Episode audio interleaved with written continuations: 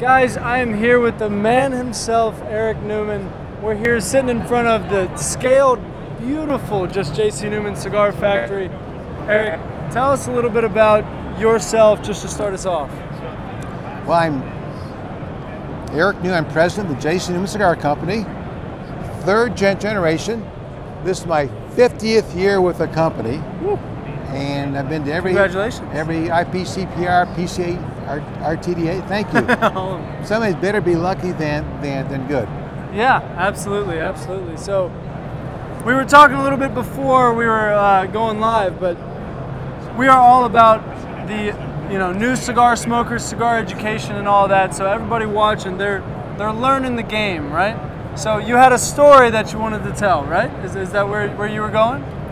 My 50th year in business, I started when I was 24. The business has changed a lot for the good.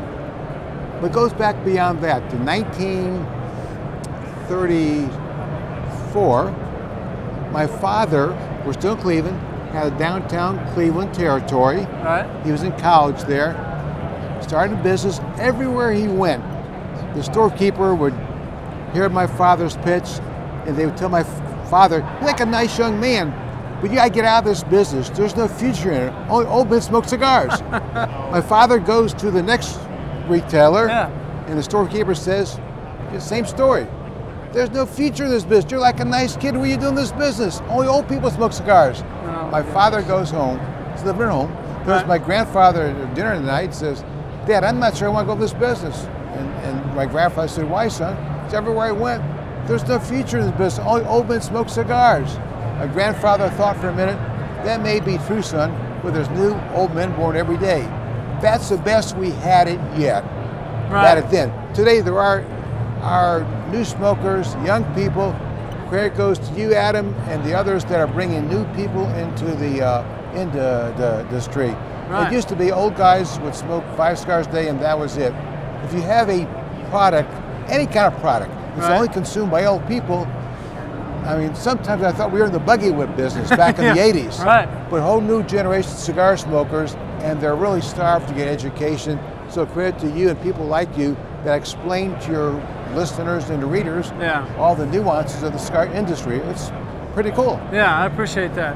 So if you had somebody come up to you, right, they'd never smoked a cigar before, and they wanted to learn, what's the number one thing you'd be like, all right, here's the first thing you need to know about cigars. What would you say? There's a lot of good cigars out there. I would say try a milder cigar. Right. If a new cigar smoker smokes a full-bodied cigar that would blow out his taste buds, you probably lost him forever. So what's the big deal? So you want a cigar on the milder side, with flavor, doesn't kill your taste buds. Right. And it's not just smoking cigars, it's you cut it, you would light it, you look at it, and you think about this cigar is I got a new Black Diamond here, it gives you pleasure, for over an hour. And this for 127 years in business, 100 of those years have been challenges. We've been through 2 pandemics, 2 world wars, Great Depression, Cuban embargo, smoking bans, excise tax, FDA regulation, but one of the saving grace of the industry has been smoking lounges.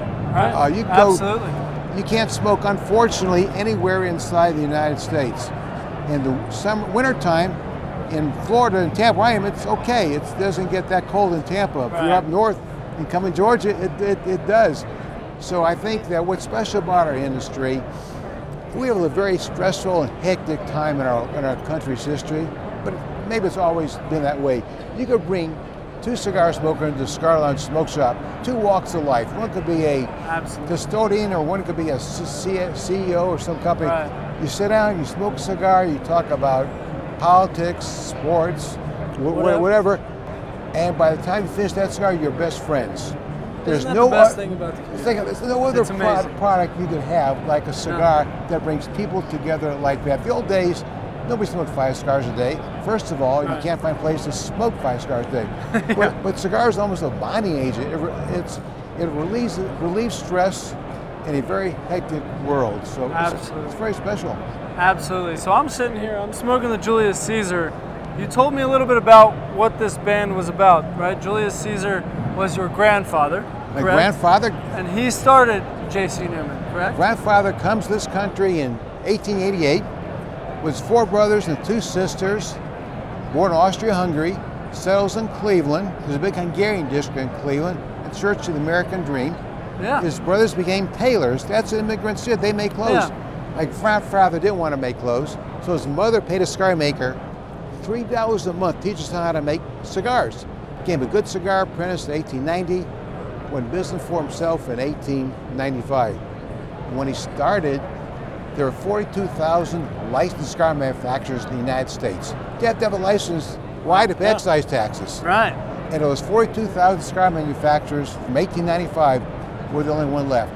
This to own and operate by the founding family. That is awesome. So that's a testament to you guys and Julius and everybody, Drew now, and the line goes on, right? Grandpa JC goes through customs. His name was Julius C. Newman. The immigration officer said, well, what's your middle name? Said, I don't have one. You should have one. She says, Julius C. Newman. I'd like to be Julius Caesar Newman. My father said, that's great. He's 5'3", 18 years old. That's awesome. 13 years old, actually, big ego.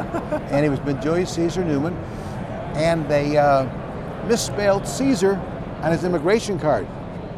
And to honor his 135th birthday in 2010, we came out with a cigar named after him, Julius Caesar. J.C. Newman. Had a picture of my grandfather when he was 20 years old, put a crown on him, and we used the original spelling of Caesar. Caesar spelled C-A-E-S-A-R. Right. They spelled it in his immigration form C-A-E-S-E-R, so we kept the original spelling. Yeah, we launched it, and sure enough, about 2 weeks later, hit the market. We started getting letters from consumers that said, your marketing team is a bunch of schmucks. You misspelled Caesar. It was done for a reason. They didn't know. My grandfather would be very proud that we named a cigar after him. We started JC Newman Cigar Company, and Grandpa JC is still around in our hearts. That is awesome. Well, you guys got a lot of different stuff, a lot of different lines, and what I really, I got the whole Grand Tour, right? What I really love about your brand, right? You took, you got the Brick House, you got the Diamond Crown, you got all the different lines you got, but they've all progressed so far from where they started, right? And you kept the name. What's old is new, what's new is old. My grandfather was born the only brick house in a little village in Hungary. When he first came to this country, I didn't know that. One of his first brands, he came out with Brick House. It died out in the 30s. We brought it back about 15 years ago in our factory in Nicaragua. And to show you how old that brand is, there's a label there. It says Brick House originally sold 2 for a nickel. 2 for a nickel. Those are called the good old days. Yeah, that would be nice nowadays. I'd buy a lot of brick houses. El Baton was my grandfather's first brands. We've refurbished it. I love the new look of the El Baton. Reducing the El Baton. Even Diamond Crown was my grandfather's old brands, and it's had it for 100 years. And we launched Diamond Crown in 1995. One thing was making it forced in celebration of 100th anniversary. My father's idea. He approached Carlos Fuente Sr. in 1990 in anticipation of our upcoming 100th anniversary then, wanted to make a special cigar. Didn't care how long it would take to make, what it would cost, even whether it's sell or not. Dad wanted to make a special cigar for our anniversary. And he told Carlos, I'm making a 54-ring cigar. It's 1990. Right. The biggest cigar in 1990 would have been 50-ring, 52-ring. Really? There's no 54-size cigars. There's no 54-ring molds. My father said the thicker the cigar, the more leaves you can blend at one time. Maybe there's 6, 7 different leaves, and Dad was ahead of his time. Now you get 60 rings, 70 rings, 80 rings. But Dad knew the thicker the cigar, you bring more flavor in, so that's the 54 ring was the hallmark of the original Diamond Crown. We had a cigar boom in the 90s, which was great. But as we get toward the end of the 90s, we had all the new cigar smokers, they wanted something stronger, more body, more full flavor. And they're saying, you should make the Diamond Crown a heavier cigar. And Dad said, we don't want to. People like the blend as it is. We came up with the Diamond Crown Maximus, which is a stronger, heavier version of Diamond Crown. Then we introduced Julius Caesar in 2010. And Black Diamond we introduced in 2016, and we just refurbished the packaging there too. I love the new look. I love the new look of the Black Diamond. Well, thank you. We had a coach, John Gruden, the Buccaneers, got a little trouble. He won the Super Bowl, though. And John Gruden's, one of his philosophies as a football team, you either get better or you get worse. You can't stay the same. So everything we try to do, everything our partners, the Fuentes, try to do is to get better. Better cigar, better aging, better tobaccos, better packaging. And so that's something, a philosophy that my son Drew, 4th generation adopted. So we're carrying on for 4 generations. That is absolutely a testament. I mean, what does it mean to you to be able to have that family legacy keep moving on, and from Julius all the way down to Drew? What does that sort of mean to you? I mean, that's got to be an amazing feeling. It makes me very happy. Makes me very proud. About 10 years ago, a major cigar company bought another premium cigar company, not mentioning any names yet. And the president of that company called me the next week and said, what are you doing about succession planning? Meaning, are you for sale? I had never thought about it. My brother and I own the company. But Drew had interest in the business since he was 5 years old. Really? When he was 5 years old, he said, I'm JC Newman reincarnated. Drew was always interested in the business. When we were in, Drew's 40 now, but we have a Busch Gardens amusement park in Tampa. Yeah. But Drew was 6 years old, 5 years old, they have a zoo camp. They have animals. The last day of zoo camp, they let the fathers come in, go to the theme park with your child. Yeah. And so Drew and I go into a store, they sold cigars. It's called Timbuktu. And they didn't have our cigars in there. I was so disappointed. And Drew saw this point on my face. He said, Daddy, I have an idea. What's your idea? Why don't you give him a box of cigars to the buy box? I said, what? Give a box of cigars to the buy box. 6 years old, he's already thinking about how to promote cigars. And the point of the story is, if we didn't have a 4th generation interest in the business, we'd sell the business. Because you can't put the business in your coffin and just set up.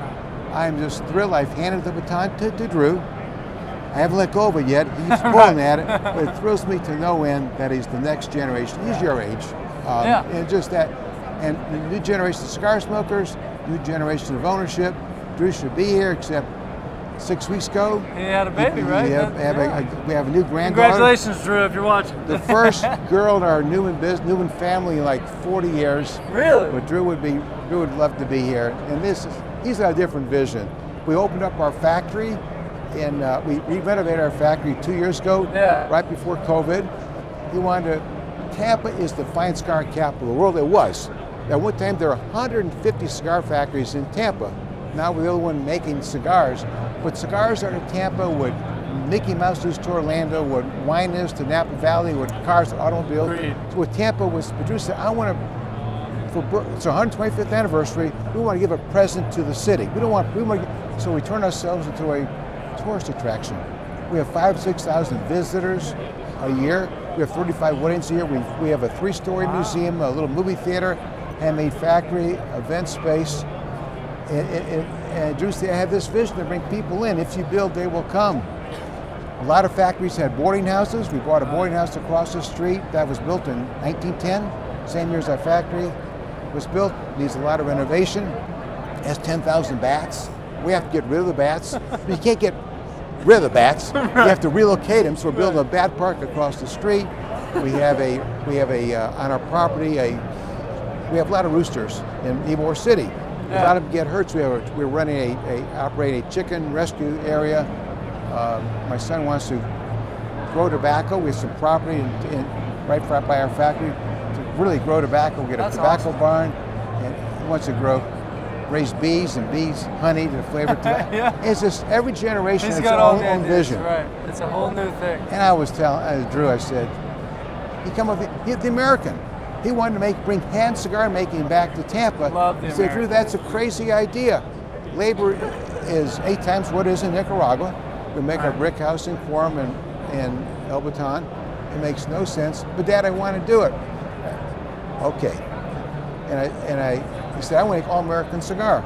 American wrapper, American binder, American filler, everything back before Trump said, make America great again. Right. Drew was first, right? Jeff Fortune, which is Florida Sun Grown wrapper, Connecticut Broadleaf binder, but there's no long filler grown in the United States anymore. So we got the Mennonites, Pennsylvania, grow tobacco for us. Wow. And we have cigar makers upstairs. It's hard to make cigars in Tampa. The labor, we only have 5 or 6 rollers. Right. Most cigar makers are paying a piecework basis. The more cigars you make, the more money you make. But our rollers, we said, we want you to make the best cigars possible. Make you a good fixed rate of pay. We want you to make 100 cigars a day, and that's it. So the incentive is to make the best cigars, not the most cigars. Yeah, not about quantity. Right? No, it is, and it's, as I drew, it's a crazy idea. But I tell you what, you wait your mother and I die, you get your inheritance, or you get it now, because it's going to cost a lot of money. Say, Dad, let's do it now. You stay healthy, we want to do it now. He's got every generation has its own vision. Right. And I couldn't be prouder of him. So that is absolutely awesome. I mean, I'm just so happy to be able to help bring JC Newman to the next generation of cigar smokers as they're learning how to smoke cigars. You know, teaching them how to cut a Julius Caesar, how to light a Black Diamond. It really is. Just exciting for me to be able to help in my little small way show all these new cigar smokers what JC Newman's all about. So thank you, Adam. You know, part of our factory innovation, we invite all your listeners and viewers, come visit us in Tampa.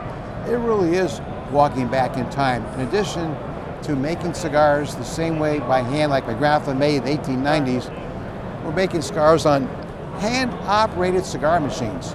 The same machines my grandfather bought in 1930. I was telling Tampa 8 times that we're using old cigar machines from 1930s. Oh, she says, oh, you mean replica machines. These aren't replica machines. These are the same machines. It's really fascinating. So we invite all your listeners, come pay us a visit. Yeah. It's like walking back in time, but I think they'd really enjoy it. Absolutely. I haven't been down yet either, so I got to make sure I come down. I got to make sure I meet Drew. I got to give Drew a good handshake for his baby. You're the same generation, and thank goodness there's people like you and your viewers and my son Drew, the next generation, because there wasn't anybody to pass it on until we've sold the business like everybody else. Right. So I'm really thrilled that was going to go on for the 4th generation for sure. Well, I'm sure JC Newman will be around for a long time. I'm sure my grandfather will be very proud too. He can't believe what's happening. But thank you. I know. He's just watching from up above, just smiling ear to ear. That is absolutely incredible. Sure is. Well, I appreciate your time, Adam, Eric. Thank you so much. Thank you all your listeners for viewing this, and I thank you for doing the great service you're doing, not only for us, but for all the other cigar exhibitors here. Bring a whole generation of cigar smokers and introduce them to the pleasure that's derived from smoking a fine cigar. Thank you for all that you do. Absolutely. Thank you very much. Thank you.